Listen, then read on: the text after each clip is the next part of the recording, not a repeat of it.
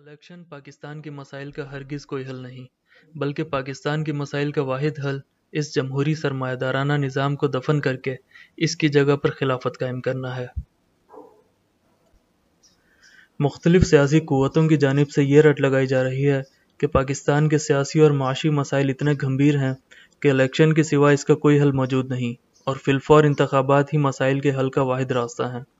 لیکن کوئی بھی یہ بتانے کو تیار نہیں کہ انتخابات کے بعد انہی سیاسی قوتوں میں اقتدار کی نئی بندر بانٹ سے عوام کو سوائے ان مشکل فیصلوں کے کیا ملے گا، جس کو الیکشن سے پہلے لینے سے پی ٹی آئی اور پی ڈی ایم دونوں ڈر رہی تھیں۔ کیونکہ ان فیصلوں نے عوام کی کمر توڑ دینی ہے اور الیکشن کے بعد حکمرانی کے ہنی مون پیریڈ میں انتہائی ڈھٹائی سے نئی حکومت آئی ایم ایف کی ڈکٹیشن کو قبول کر لے گی۔ خواہ اس کے نتیجے میں مہنگائی میں مزید ہو شربہ اضافہ ہو۔ بجلی، تیل اور گیس کی قیمتیں آسمان کو چھو جائیں۔ عوام پر مزید ٹیکس لگایا جائے اور یہ سب لگان آئی ایم ایف کی کمپنی بہادر اور اس کے مقامی ایجنٹوں کی تجوری میں منتقل ہو جائے۔ کیا یہ سیاسی قوتیں تجزیہ نگار اور مبصرین بتائیں گے کہ اس جادوئی الیکشن کے بعد وہ کرنٹ اکاؤنٹ خسارہ کیسے ختم ہوگا؟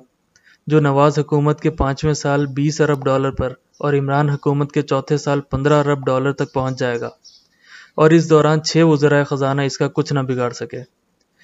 اور کیا ان کے پاس تجارتی خسارہ کم کرنے کے لیے معیشت کو ڈیمانڈ کنٹریکشن کے ذریعے بند کرنے کے علاوہ کوئی اور حل ہے؟ اس کرشماتی انتخاب سے سودی قرضوں کا بوجھ کیسے ختم ہوگا، جو پچھلے دس سال میں دس ہزار ارب سے بڑھ کر چالیس ہزار ارب روپے کو بھی پار کر گئے ہیں، اور جس کا محض سود ہمارے آدھے سے زائد وفاقی ٹیکسوں کو ہڑپ کر جاتا ہے۔ اس معجزاتی انتخاب کے نتیجے میں توانائی کے شعبے میں پچیس سو ارب کے گردشی قرضوں کا مسئلہ کیسے ختم ہوگا؟ جو دو ہزار پچیس میں چار ہزار ارب تک پہنچنے والا ہے اور جس کی موجودگی میں لوڈ شیڈنگ مزید بڑھ جائے گی یا بجلی مزید مہنگی ہو جائے گی۔ اس انتخاب سے ایسا کیا کرشمہ ہوگا کہ ہمارے وہ حکمران جو الیکشن سے پہلے کشمیر کی آزادی کے لیے عیسائی دنیا سے محض اپیلیں کرتے تھے وہ اچانک کفر پر انحصار ختم کر کے افواج پاکستان کے جہاد سے اسے آزاد کرانے پر تیار ہو جائیں گے اور ان کو احساس ہو جائے گا کہ ہندو ریاست لاتوں کی بھوت ہے اور وہ باتوں سے کبھی نہیں مانے گی۔ اس لیے وہ لائن آف کنٹرول پر سیز فائر ختم کر کے اور تحمل کی پالیسی ختم کر کے بھارت کی کشمیر اور دیگر ریاستوں میں مسلمانوں کے خلاف جاریت پر اسے منہ توڑ جواب دیں گے۔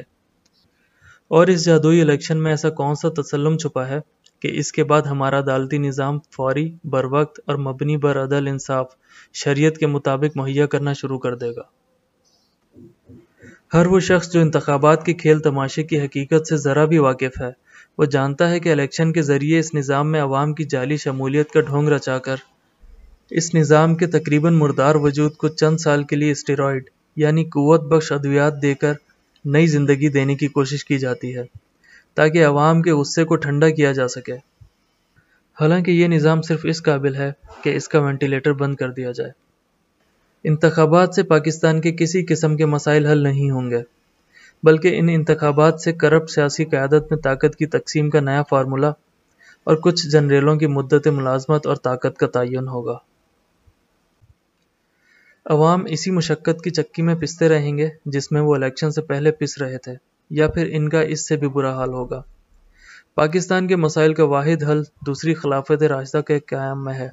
اور بس یہی وہ ریاست ہوگی جو شریعت کے افاقی قانون اور ویژنری قیادت کے ساتھ مسلم دنیا کو ایک ریاست تلے یکجا کرے گی اور مسلمانوں کے معاشی وسائل کو اکٹھا کر کے تمام امت پر ان کے وسائل کو خرچ کرے گی۔ آج تک تاریخ میں اسلام اور مسلمانوں کی حکمرانی کو بر صغیر کے سنہرے دور کے طور پر مانا جاتا ہے۔ جب قرآن و سنت سے اخذ شدہ معاشی احکامات نے بر صغیر میں وسیع پیمانے پر معاشی خوشحالی کو پھیلایا۔ یہ خطہ اسلام کی حکمرانی تلے دنیا کی دولت کے پچیس فیصد کا مالک تھا۔ تو اے افواج پاکستان، اپنا وزن اسلام اور مسلمانوں کے منصوبے خلافت کے پلڑے میں ڈالو اور دین اور دنیا کی بھلائی اپنے اور مسلم امت کے لیے سمیٹ لو۔ اعوذ باللہ من الشیطان الرجیم۔ وفی ذلك فلیتنفس المتنافسون۔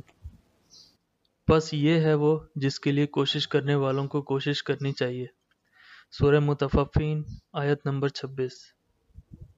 ولایہ پاکستان میں حزب التحریر کا میڈیا آفس۔ السلام علیکم ورحمۃ اللہ وبرکاتہ۔